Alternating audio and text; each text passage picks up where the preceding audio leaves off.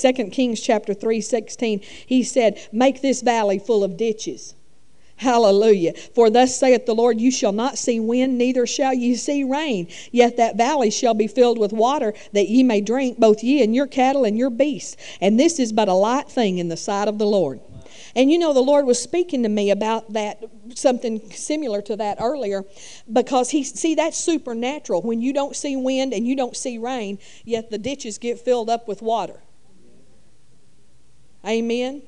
That's getting over into the supernatural area of provision. And the Lord spoke to me about this church. And He said, if you if we would walk in faith, if we would stay in faith, if we would stay in faith and if we would stay in unity, that He would use this church to do things with this number of people that uh, churches of thousands could not do in the natural.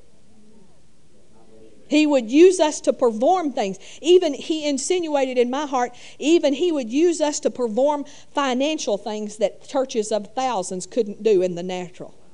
Amen. And so he said, if we'd make ditches, if we'd make the ditches, if we'll make a place, if we'll make a reservoir, if we'll make a storehouse, He'll do it supernaturally. Hallelujah. So we don't lean to what we can see. We don't like, try to figure it out. No, well, now, Lord, you know, I'm going to balance my budget and figure out how I'm going to give. No, we obey God. We obey God, and then we and, and, and we don't know how He does it. It's unexplainable how the ditches get filled with water. It's unexplainable. It's an obedience to God. Hallelujah. Amen. Well, y'all are a faith people. You're a special people. Amen. You're a special people. I'm not ashamed. I don't know about you, but I am not ashamed of the gospel that we preach. I am not ashamed of the faith gospel. Hallelujah. I'm not ashamed of being turned on for Jesus. I'm not ashamed of being a fanatic for the Lord. I'm not ashamed of speaking in tongues. I'm thankful to speak in tongues. I'm not ashamed of being full of the Holy Ghost. I'm not ashamed to believe in healing. Praise God. Now, I don't cast my pearls before swine all the time, but I'm not ashamed of it. Amen. Is there somebody here tonight? God gave me this earlier who is either going for tests in the next week or two or getting the results of tests, medical tests. Anybody going for tests? Well, hallelujah. Glory to God. Thank you, Jesus. Are getting the results of tests. Well, all is well. All is well. Thank you, Jesus. All is well. Thank you, Lord. Turn over to Ephesians chapter 6, verse 19. I love to come to church on Sunday night. Now, we didn't come last week. And I always just test it out in my heart, you know, because I just say, Well, Lord, uh, how does this feel good? Does this feel fun? And I say, No, it doesn't. And you know why? It, I'm, I'm, but you know what? You know why people don't want to have church on Sunday night? Well, I'll tell you why people don't want to have church on Sunday because they're they're because they're not their lives are out of priority, out of control, and they're just thinking, "Oh God, if I just had Sunday, I could catch up. I could just because they're because they haven't prioritized. In other words, they're not do, they're doing much more than God ever asked them to do, and so they're just wore out, flat wore out, tired." Because they're doing things God didn't ask them to do, and they're not anointed to do it, and so they're the, the whole world's exhausted. That's why they live for the weekend. One reason is because they're ter- physically, tremendously physically exhausted, and it's because we put more on our plate that God ever called, called us to put on our plate. Hallelujah. We, we, you know, there's too many choices in America, and we think we have to do it all. We have to do it all. Our kids have to do it all. And so we've got more on our plate. And you know what it leads to? It leads to stress and it leads to, it, because it's disobedience, there's no way you can do it in faith. When you're not doing, if you're doing things God didn't call you to do, there's no way to do it in faith. Whatever's not of faith is sin. Therefore, you're in sin. Therefore, you're, the door's open to the devil. You have a, a, a, in a small way, the door's open to the devil. And you know, we should not take lightly things that, that, that we encounter. We should be shocked when we encounter uh, when the, when the devil steals from us or tries to come and steal, kill, and destroy from us. We shouldn't say, Oh, the devil stole from me. We ought to say, Oh my God, where's the door open? Oh my God, I've got a door open. Jesus, I've got a door open. What, where, where is my door open? Where's the, my door open? You know, your kid gets hit in the head with a club or something. You go, Oh, where's the door open? Why did my kid get hurt? Shouldn't we? Shouldn't we ask ourselves that? Instead of saying, oh, yeah, you know, ha, ha, these things just happen. Not to us, they don't. Not to us, they don't. Not if we're in the secret place of the Most High God, walking under the shadow of the Almighty. I watched, uh, I was watching, I was flipping through channels one day this week, one afternoon, and I saw Unsolved Mysteries, and I caught my eye. Well, I thought, well, man, they don't even know when they're in faith. But they, you know, God honors faith even when people don't know they get in faith. And there was this little girl, and she was telling uh, this woman, young woman, telling a story about when she was a little girl and had gone on vacation with her kinfolks and went to the painted desert and decided to step over the guardrail to take pictures because uh, uh, she could get better pictures and slid down one of those embankments and could not even, and all of a sudden just suddenly stopped and couldn't even see the top, couldn't even see her relatives, and thought, I don't know how I'm going to get back up at the top. And uh, didn't know why she stopped. But at home, her mama, who was a uh, not so much a faith Christian, but a Christian who read her Bible every day. And just so happened that day that she felt led to turn to Psalm 91. And when she turned to Psalm 91, all of a sudden she had a knowing that her daughter was going to die. She said, All of a sudden I knew my daughter was going to die that day. And she said, I began to plead with the Lord. Now, I don't think the pleading with the Lord did as much good as the other things she did. But she looked down, she said, and read Psalm 91, and she said those two verses where it says, He shall give His angels charge over thee to keep you in all your way. You won't even dash your foot against a stone. She said those two verses jumped out at me, and she said, I believed them. And she said, all of a sudden, a peace came over me. See, now it didn't have anything to do. She thinks it's because she pleaded with the Lord but it didn't have anything so much because this was a little girl. This is not, now we might have to intercede and we might have to uh, uh, plead the case of someone older, but this is a little girl. You know, this is someone under her authority, in other words. And so it was, there was not so much the pleading with the Lord, it was the fact that she got in faith over Psalm 91. And that little girl was sliding down a cliff and just stopped in midair, kind of, and there's no way to get to the top. And all of the little girl said, grown woman now said, all of a sudden I was at the top of that cliff, and my relatives turned around and said, oh, oh, there you are. And she says, I don't know how I got to the top of that cliff. I just know I didn't climb up. Not only did they stop her, they put her back up at the top. The angels did. And it's an unsolved mystery to the world. But we know exactly what happened. See, we know exactly what happened. And see, I tell this, see, a lot of times we approach our life like that as an, well, that's, a, well, I just don't know why that happened to us. Well, ask the Lord and He'll show you. He'll show you where the door was open because there's always a reason. It always comes back to a reason, just like the pastor said. And a lot of times we find out the reason. That woman said, Lord, break me. Well, did the Lord break her? No, that was just, she just said, she might as well have said, Devil, I mean, you're not the devil, but devil, I'm opening the door.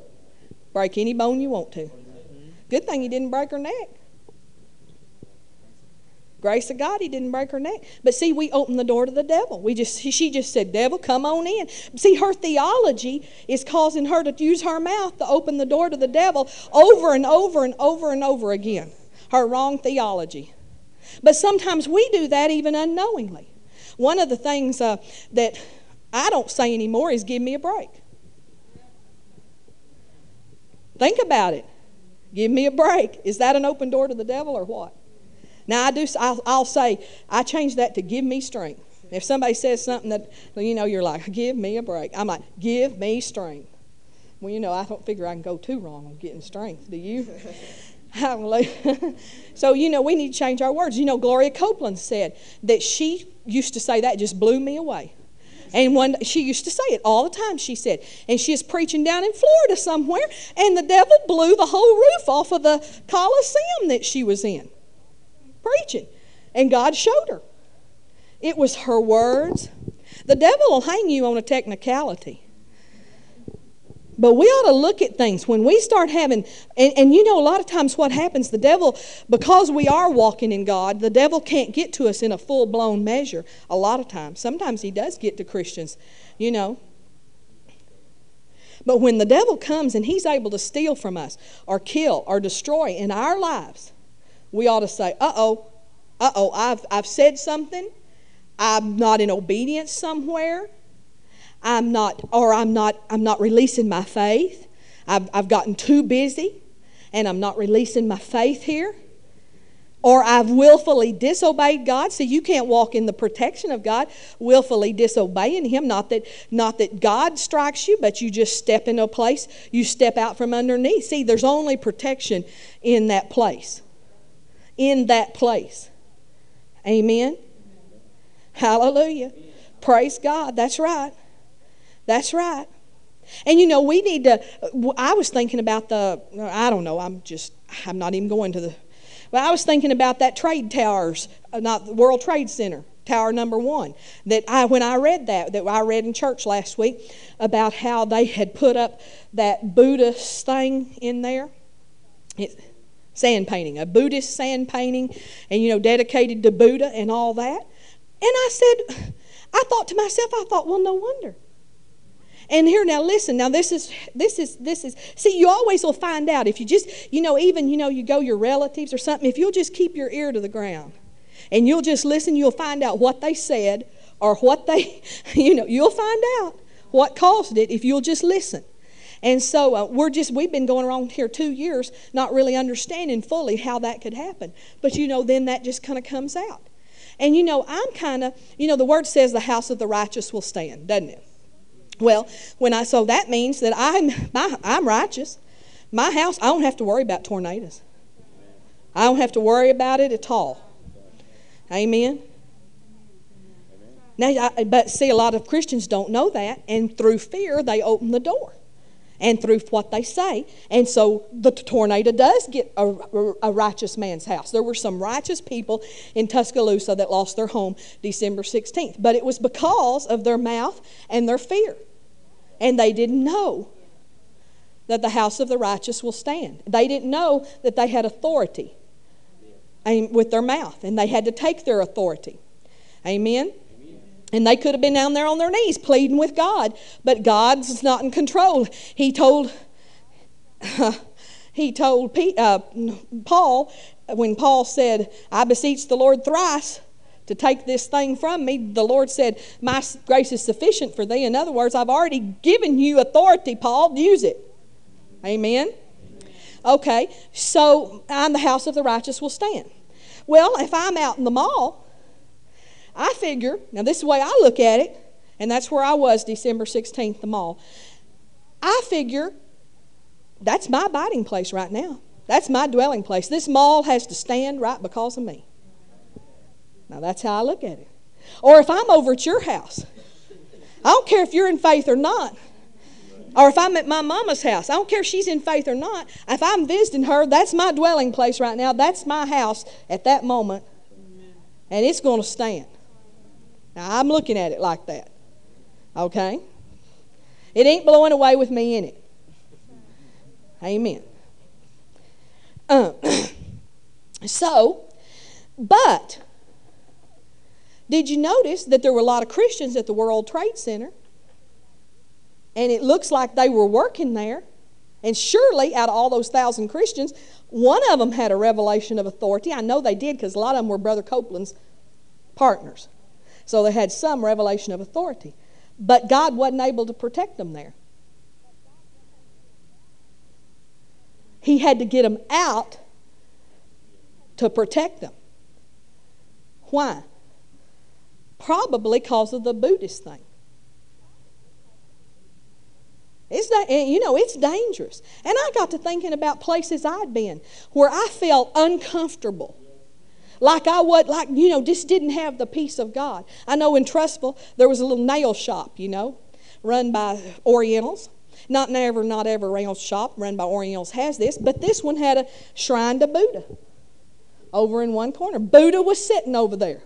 And in front of Buddha, they had fruit. They had uh, oranges and bananas and fruit sitting in front of Buddha.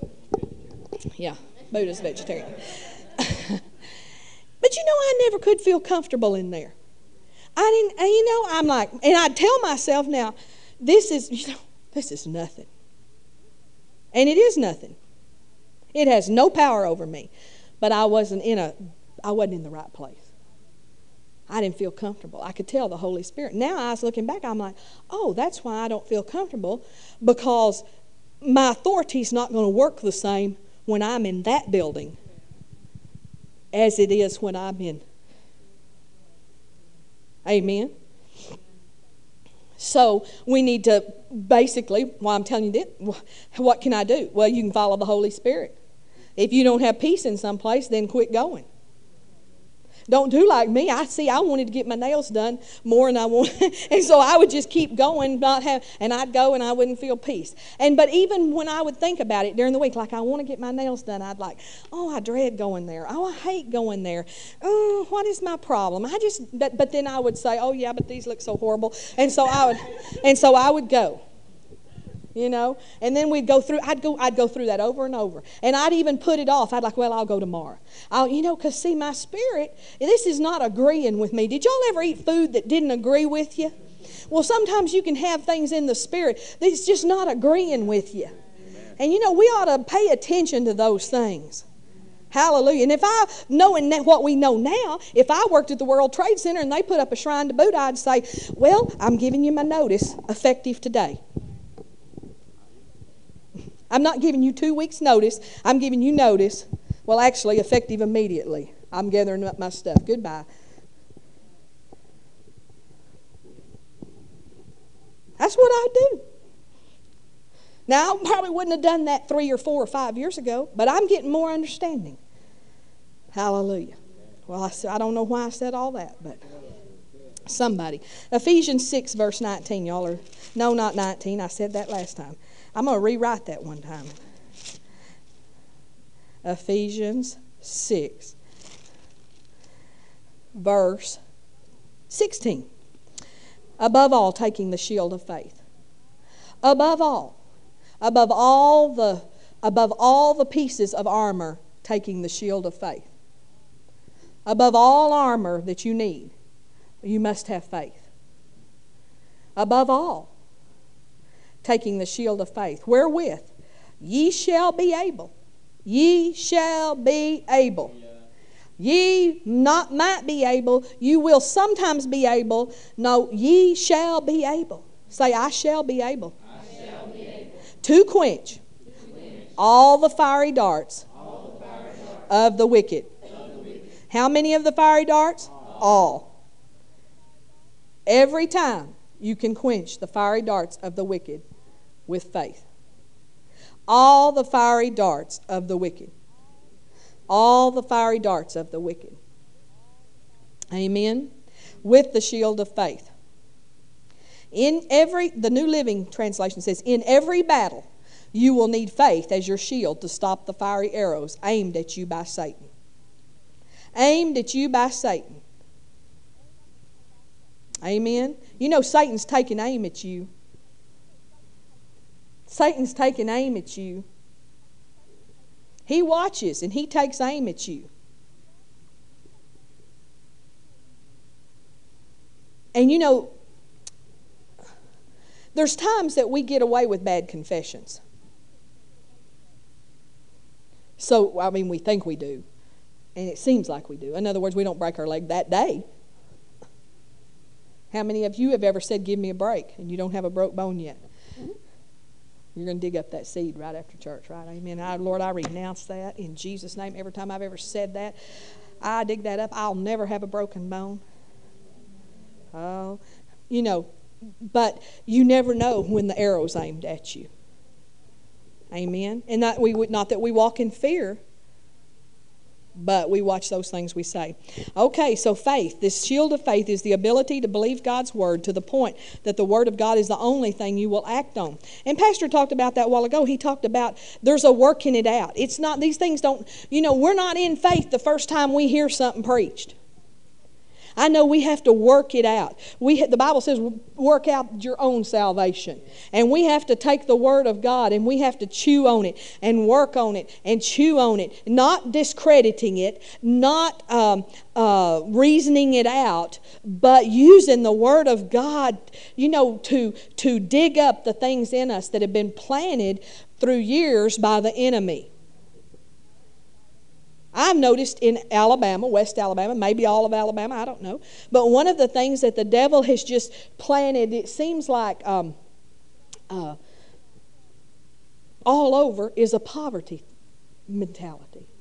And don't seem really to matter how much money. I think some of these people that have such a poverty mentality got a lot more money than I do stuffed under their mattress.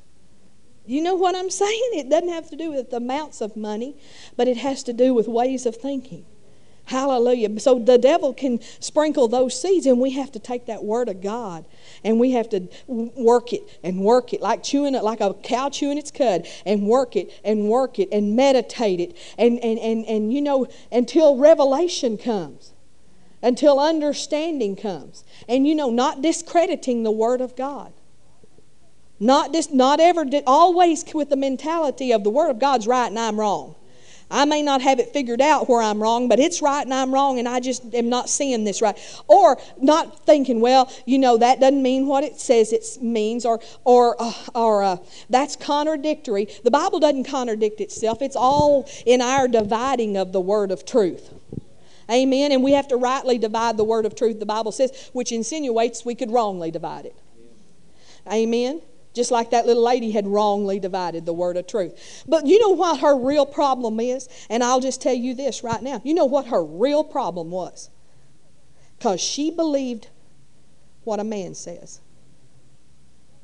And I'll tell you right now don't ever believe what a preacher says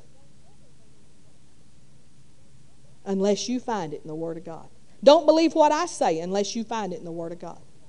Don't believe what pastor says unless you find it in the Word of God. It'll get you in trouble. It'll get you going down a wrong road if you believe what a man says and you didn't find it in the Word of God. And we got Christians everywhere that have just bought hook, line, and sinker everything that pastor know nothing.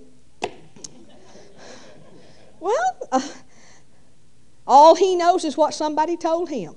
See, we've just passed it down by word of mouth versus going to the source.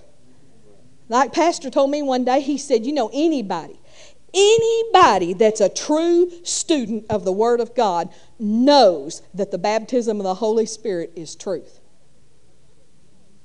And so, any preacher that's saying it's not truth is not really a student of the Word of God. They're giving themselves away that they don't even read this thing. Because if you read it at all, you'd know baptism of the Holy Spirit is truth. Well, that just, I thought, you know, that's right. It's so plain in there. It's so obvious. And of course, all of us, it's so obvious to us. Amen. Praise God. Thank you, Jesus. So we, we should be, we should be like the, what is it, the Bereans? Was that who they were? That were always looking to the Word of God to see if these things be so. Is that who it was, the Bereans? Amen. They were always looking at, Bible says, to the Word of God to see if these things be so. Man, they had Matthew, Mark, Luke, John, Peter, Paul, and I started to say Peter, Paul, and Mary. Peter, Paul, and James, and Timothy, and uh, that's who they had. Pre- they had the best of the best. They had the ones that had got it from the horse's mouth, except for Paul. Well, he got it from the horse's mouth too. I mean, he had an encounter with Jesus by the Spirit, and the Jesus sp- spelled out the mystery of the New Testament to him. And you know what? They had them, and the Bible says they were searching the Scriptures to see if these things be so. They weren't buying everything that came down the pipe, hook, line, and sinker. Man, we ought not to buy what comes over TBN, hook, line, and sinker. We ought to be searching the scriptures to see if those things be so. I think you, I mean, there's some good things on there, but you got to chew up the meat and spit out the bones, or chew up the hay and spit out the sticks. I mean, because there's some sticks in there. There's some, they sing some of the weirdest songs you ever heard. You know, hallelujah. We ought to search the scriptures. Well, is that so? And you know, we interpret Scripture in light of other Scripture. We don't just jerk one Scripture out of context, we interpret Scripture in light of other Scripture. Like Ananias and Sapphira, we talked about them this morning. You can't just jerk them out of context and say, see, God struck them dead. Well, we got to take it in light of Scripture. You cannot interpret uh, Ananias and Sapphira in the book of Acts. You have to interpret it in light of John 10. The thief comes to steal, kill, and destroy.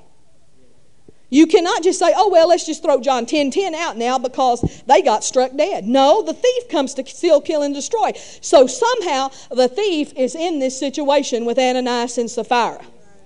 See, I've got to interpret it in light of Scripture.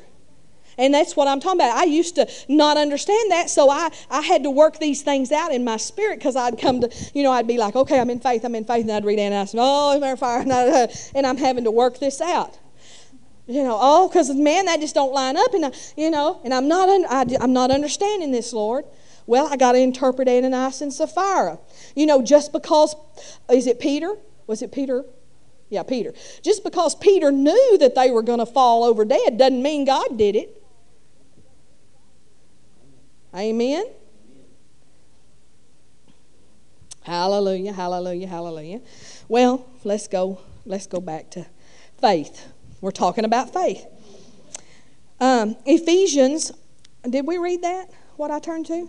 Okay, Ephesians 2 8. Make sure we read it at least. Ephesians 2, verse 8. Thank you, Jesus.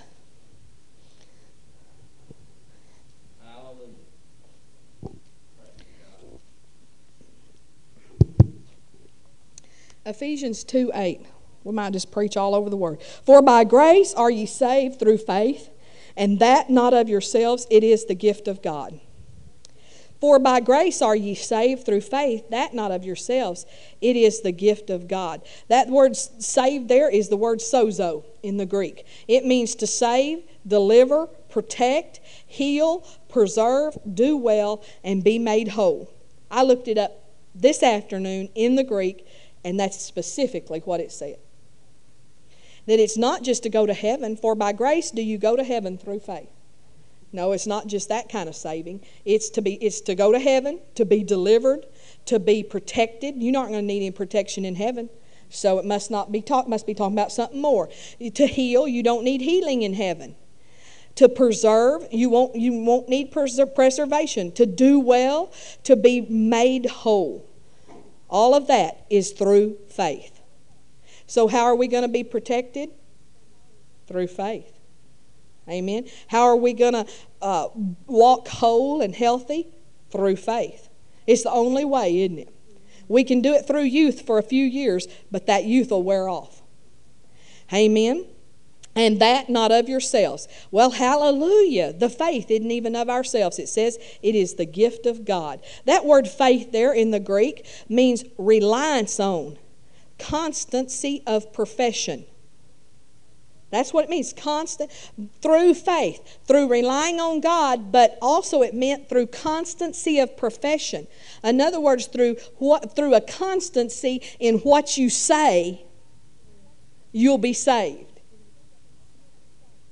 Through a constancy of profession. The word profession in the Hebrews, where it says that uh, that he's the um, well, anyway, in the book of Hebrews, we're going to get to it in a minute. It uses the word profession. I'll just go ahead and tell you that word profession in the Greek means to agree with, to say the same thing to say the same thing. In other words, to say the same thing as God says. Through faith, through saying the same thing as God says, through relying on Him and trusting in Him, but also saying the same thing as He says. Because, you know, th- think about it now. There's lots of little old ladies say, I'm relying on Jesus, I'm trusting Him. And in one sense, they are.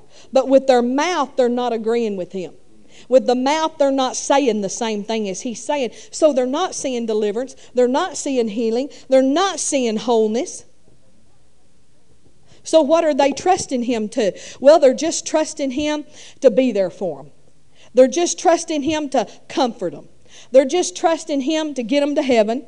And they believe heaven. You could put a gun to their head and they wouldn't deny heaven. Would they? I mean, they really are trusting Him in those areas. But through, just not through understanding, we got to understand that, that to be saved, we're going to have to not only trust and rely on Him, but we're going to have to agree with Him or to say the same thing or to, to have a constancy in profession. Not confessing something every once in a while, but a constancy in it. Amen. It's not it's not what we confess when pastor says say this after me. It's what we're constantly saying. It's what we're saying at home constantly. It's what we're saying when we're driving constantly. And I can tell you, everybody in here is saying some things they ought not to be saying. That the Holy Spirit might not have just shown us yet. We just hadn't seen it. Like when I was saying, give me a break. I just didn't see it. I didn't see that as a bad confession. You know, and a lot of people have said to me before, well, I'm just kidding. But the devil don't care if you're kidding or not. He just soon break your neck with you kidding as he had with you being serious. I mean, he doesn't care. And so, see, it's not God up in heaven. When we understand it's the devil, then we can't say it's I'm kidding because when it's, if it's God up in heaven, He knows our heart, and that's what people mean when they say he, I'm just kidding. They say, "Well, God knows my heart. He don't. He knows I don't mean that, and He does know our heart, and He does know you don't mean it."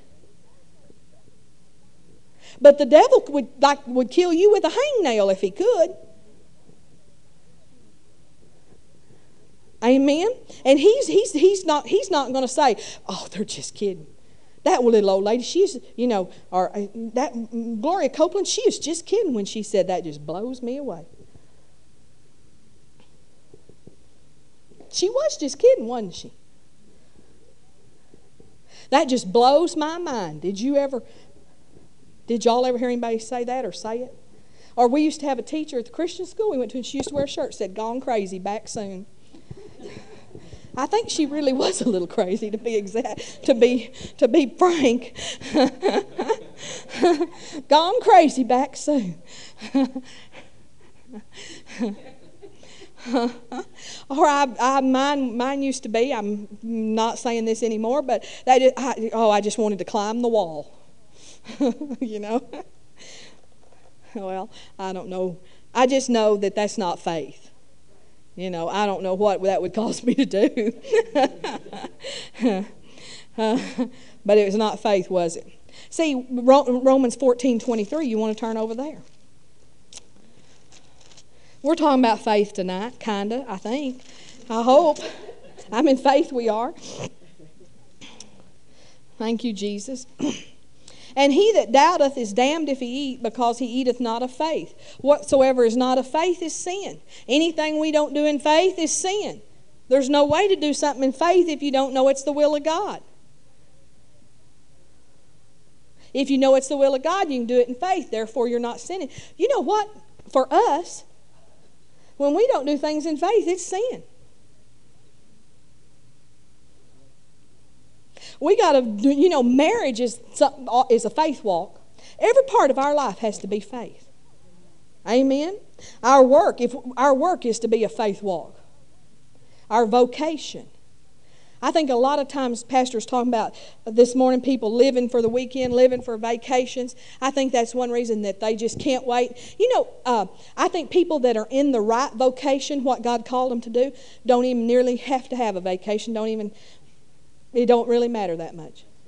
I think the people that are not in the will of God as far as their vocation, they are stressed and tired about it. They are stressed out. I've watched some people that I, you know, I've watched some farmers out in Gaines County. I really have. I've watched some farmers and I've watched other vocations, and that you knew they were called to farm, and they could get up every morning and be happy about it. And they didn't, you know, they kind of had to take a vacation just to keep mama happy. But literally, they could have gone every day and worked. They, they really, they enjoyed it. It was a blessing. That's how Pastor and I feel. We could, you know, we have to kind of make ourselves take a vacation from the church. Now, we've seen other pastors, and we go, my, they're gone all the time. They are gone all the time. They are they're constantly running to pastors' conference, and I like to go to pastors' conference. They're const- if they're not going to pastors' conference, they're going on a vacation, and if they're not going there, they're going somewhere else. And I'm like, you must not really you don't you don't have a pastor's heart. When you want to go that much, you don't have a. When you can't, I, it's like I have to discipline. You know, I have to use faith to go somewhere. And on Sunday, I have to use faith like, oh, I wish I was there. I'd rather really be there than I head to here on the beach. Now, as soon as the service is over, I'm fine. Like, oh, I can enjoy this now because they're not there. But see, I really want to be here. I really want to be with you. I really, you know, I really like it here. Well, I'm in I'm in the right voc. I'll talk myself out of more vacations. I talk, you know, we'll say, well, we ought to go somewhere. You just ask our kids. We'll say, we're going to go somewhere, and then they're, they're, saying the rest, they won't. You watch, they won't. And Eric will tell me, I knew you wouldn't go. Or he, our, our big reputation is we'll say we're going to be gone three days, and they say, I knew you'd be back early. Amen? Because he just draws us right back to it. Because why? Because we are in our vocation, we're in our call, we're in what we're happy doing. Amen? And so we're not tired. Now, everybody needs to get out of town just to get, you know, you get a mental tune up when you go out of town. You, you can see things you couldn't see before. We went over to Georgia and went to the mall, and it wasn't nothing spiritual about it. But we got so, I bet we wrote, we thought of more ideas. Things just started coming to us because we kind of just turned everything off and, you know, and let the, let the Spirit rise up from within and, amen. Quit thinking about things. Started just looking at how the Georgians live over there, Mall of Georgia, looking at all the stores that we don't have. Hallelujah. Thank you, Jesus. uh, just looking at how all they looking how they drive made me want to come to Tuscaloosa. It was just crazy. Pastor said, "Could you drive over here?" I said, "Not without stress." I would, I couldn't do it in faith. I can tell you, not out of there on them all those lanes. Ooh, thank you, Jesus. You wouldn't want to ride with me either.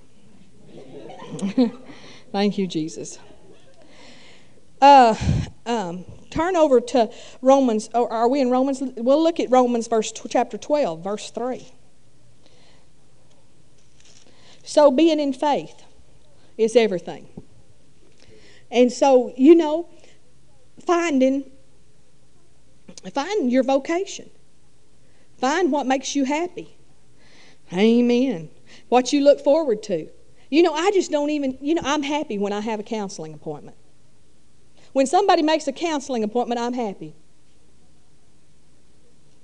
I mean, it, it's part of the call of God on my life quite as happy as I get, but he likes it too. But I've heard pastor, oh God, I don't, I hate to counsel. Uh, you know, most pastors, oh, I hate to counsel. That's the worst part. I hate to counsel. I'm happiest when I, I get like if I have a counseling appointment, it's like, oh boy, three o'clock today. I, I'm see, I'm happy when I go. That makes me happy. That's part of the call of God on my life. Amen.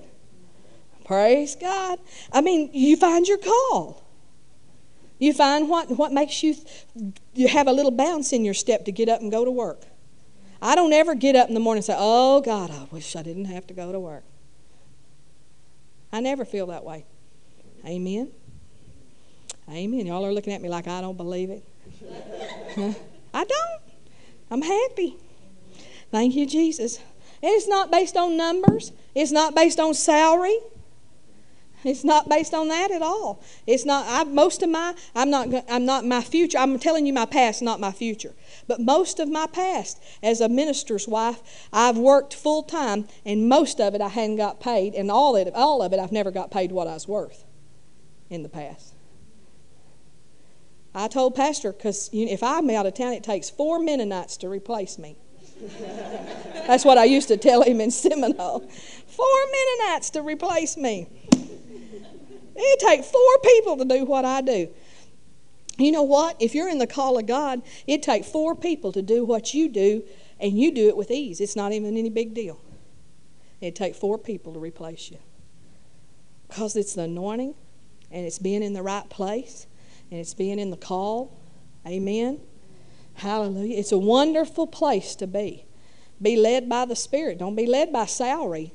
I never have been led by salary. Now, see, circumstances would have told me years ago, go get a job. All of my pastor friends, their wives worked at secular jobs. But I, I just got in the call and flowed. Hallelujah. Just get in the call and flow. Hallelujah. And just be happy as a stuck pig or something. Just, ha- just, you know, some people just say she's just too ignorant to be anything but happy or something. I don't know. I don't know what it is. I'm just happy. Glory to God. I just want to talk about being happy tonight, I guess. Romans 12, 3. For I say, through the grace given unto me, to every man that is among you, not to think of himself more highly than he ought to think, but to think soberly, according as God hath dealt to every man the measure of faith. Well, God didn't give you some kind of inferior kind of faith, He gave you the God kind of faith. He didn't give you, well, you know, I'm going to give them, I've got this kind of faith, but I'm going to give them a different kind and it's going to be kind of weak, pitiful faith. No, he gave you the God kind of faith. He gave you the very same kind of faith he had. He dealt to us the measure of faith.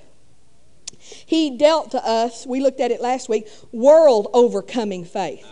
I've got world overcoming faith residing on the inside of me. You've got world conquering faith residing on the inside of you. You've got the you've got faith in you uh, for for for the to to rule and reign in your realm.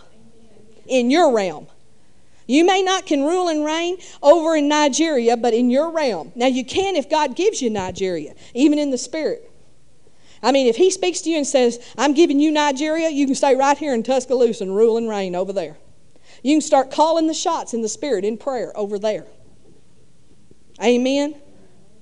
See, we're going there. We're going to some of those kind of places in prayer. I'm telling you, it's time to grow up and quit just praying for self, self, self. And start getting out there and praying for the world and praying for others and praying for our nation. Our nation's in trouble it's in because Christians have been praying for self. Lord bless me, mine, and my four, and no more, and all that. You know? And we and, and, and you know what though Christians all over America, it God's it, are, are waking up. And did you know God's turning it around? That that army is waking up, and you can see signs of it if you look out.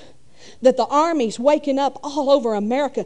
There's never been more prayer go forth. Amen. I, we, we, we finally got enough. We finally saw we was going to go down the tube if we didn't do something. And Americans are waking up and they're praying and they're praying for their nation and they're praying with a in, in a different way than oh Lord help us, Lord bless us. They're praying with authority and they're praying in the spirit, speaking out mysteries and they're calling things that be not as though they were. And they're doing like Jeremiah say, said, they're building and they're planting and they're uprooting and rooting out. Amen? And it's happening in America, and it's happening in Alabama, and it's happening in Tuscaloosa County. I'm telling you, Tuscaloosa County is changing. Hallelujah. Glory to God. Glory to God. You know, tradition, I was thinking about how far tradition will take you. Traditional, tradition is so powerful. You know, the University of Alabama has a lot of tradition going way back in football, don't they?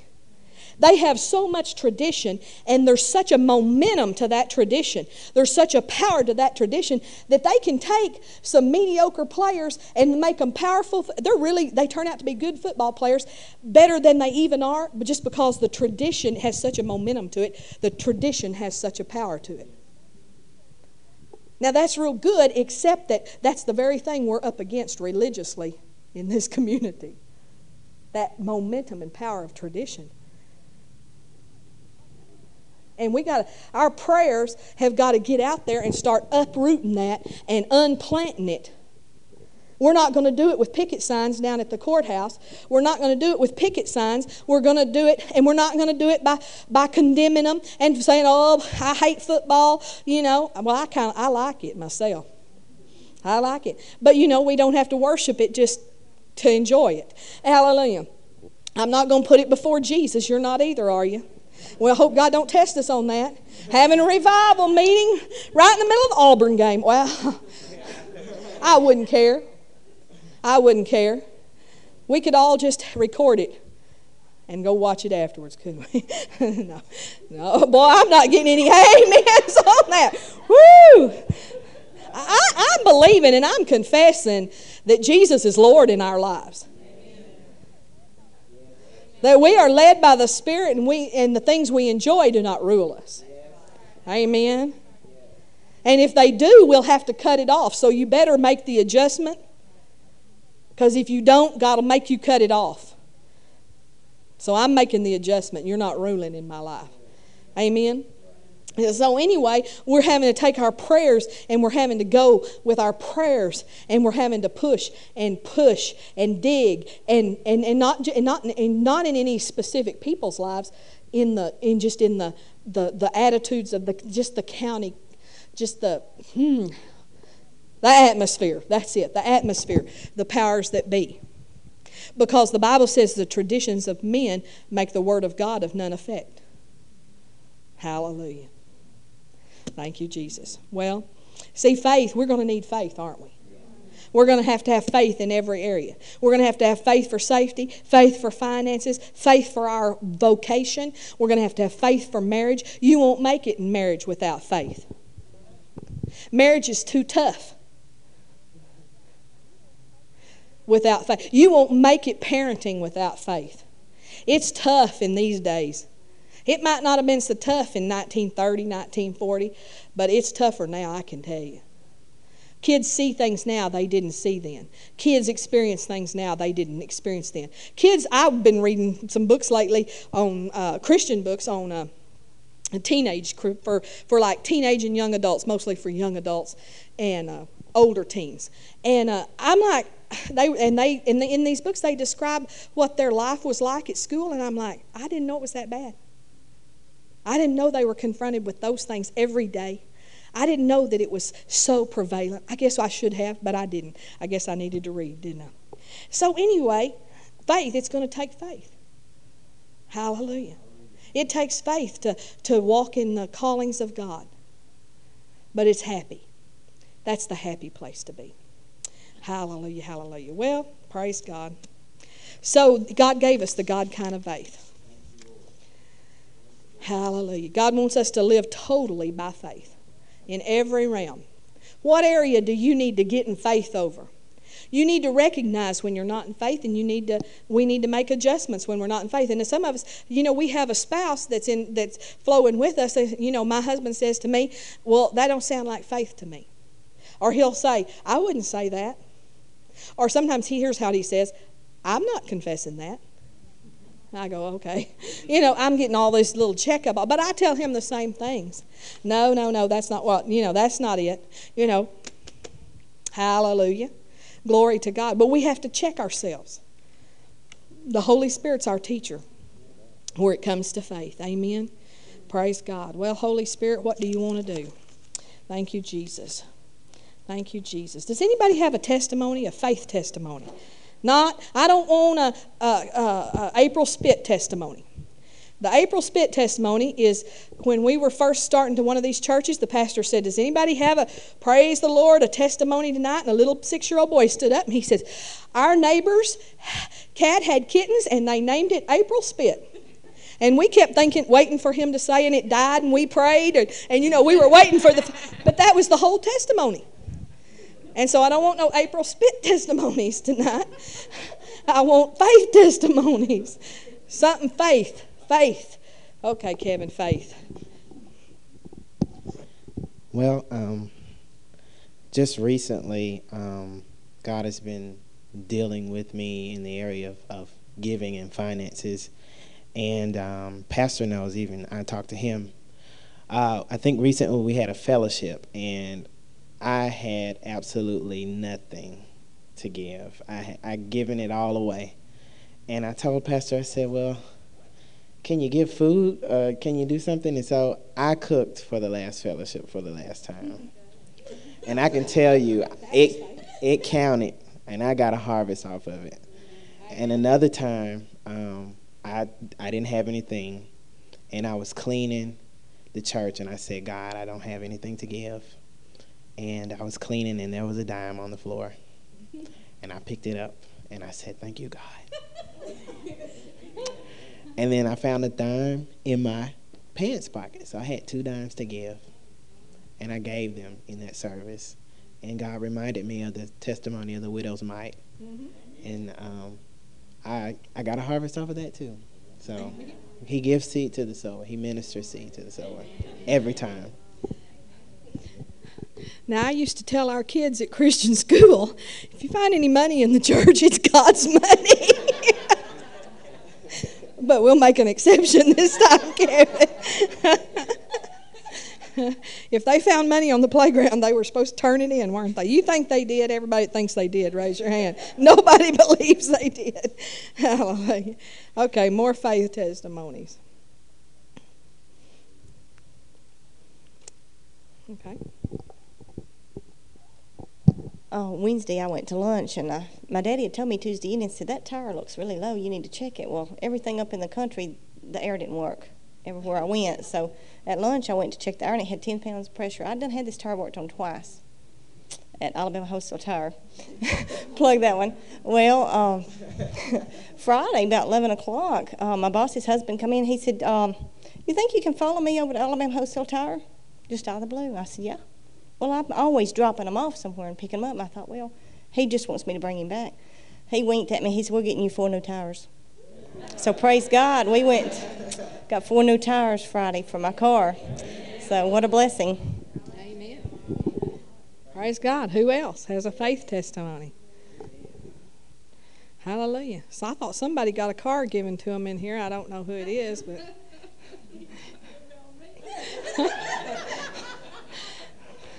If the shoe fits, wear it. Well, um, I did get a car given to me. Glory to God. Um, hallelujah. Hallelujah. No payments. No payments. No payments. Um, I did have to repent because I, at the first of the year, I got some money. I got $3,000 on my income tax. And um, it just kind of sort of it didn't just disappear. but uh, anyway, I didn't spend it on a car. And um, I didn't have me a car. So, um, anyway, um, my van just kept getting worse and worse and worse, leaking oil and, and all. And uh, my sister's boyfriend kept working on it and stuff. And um, anyway, uh, he came over one night and he said, We're just to give you this car. We have, we have this car sitting sitting in our yard. It's been sitting there for like two, three years, and we're going to give you this car. Glory to God. I got me a car. It don't leak oil. It don't leak antifreeze or transmission fluid or power steering fluid. Glory to God. Hallelujah. Glory to God.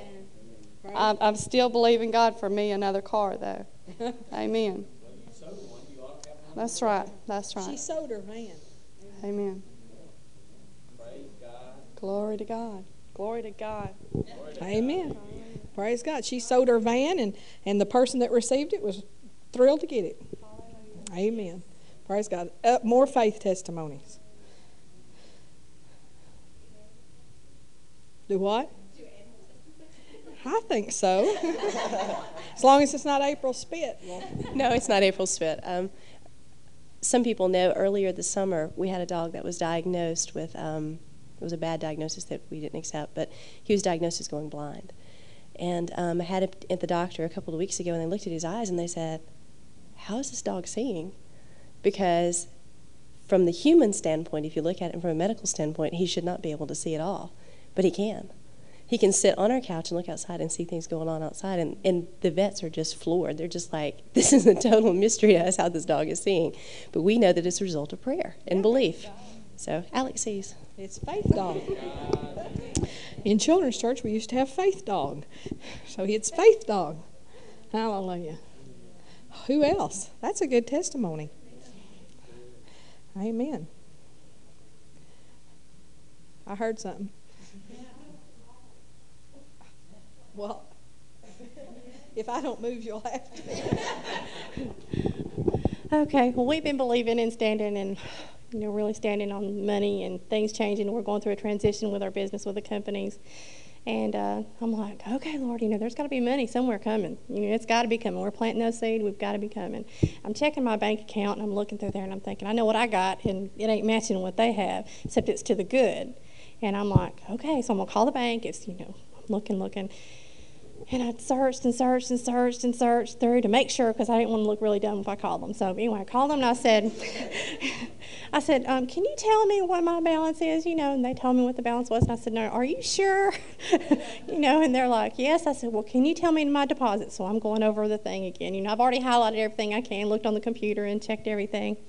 And well, so I said, No, are you positive? And I said, Well, I'm going to go and I'm going to go meet with you or something. So I thought, and Joe said, Candy, you, don't do that. Let me say this. He was afraid they'd take it away from me. right, so bless God. but anyway, we come out 3,000 to the good. There's no way I could have made that big of a mistake. So God did that. So I was happy about that.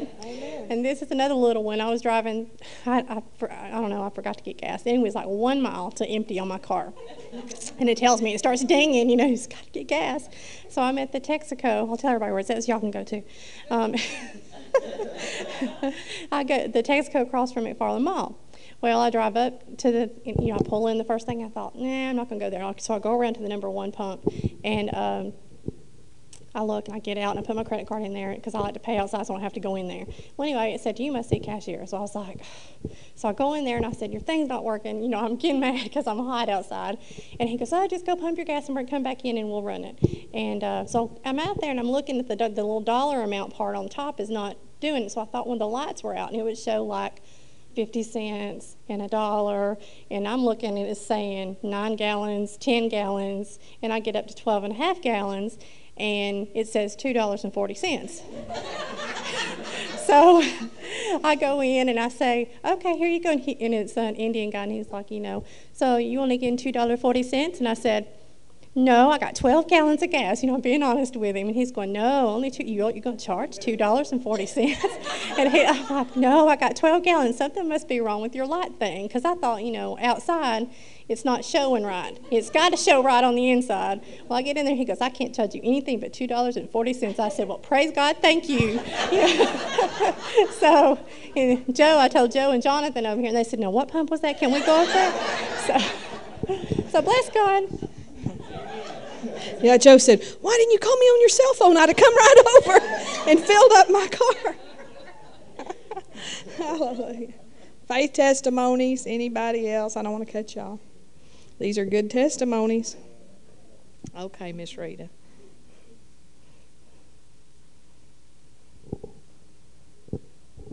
Well, this was a, a biggie for us.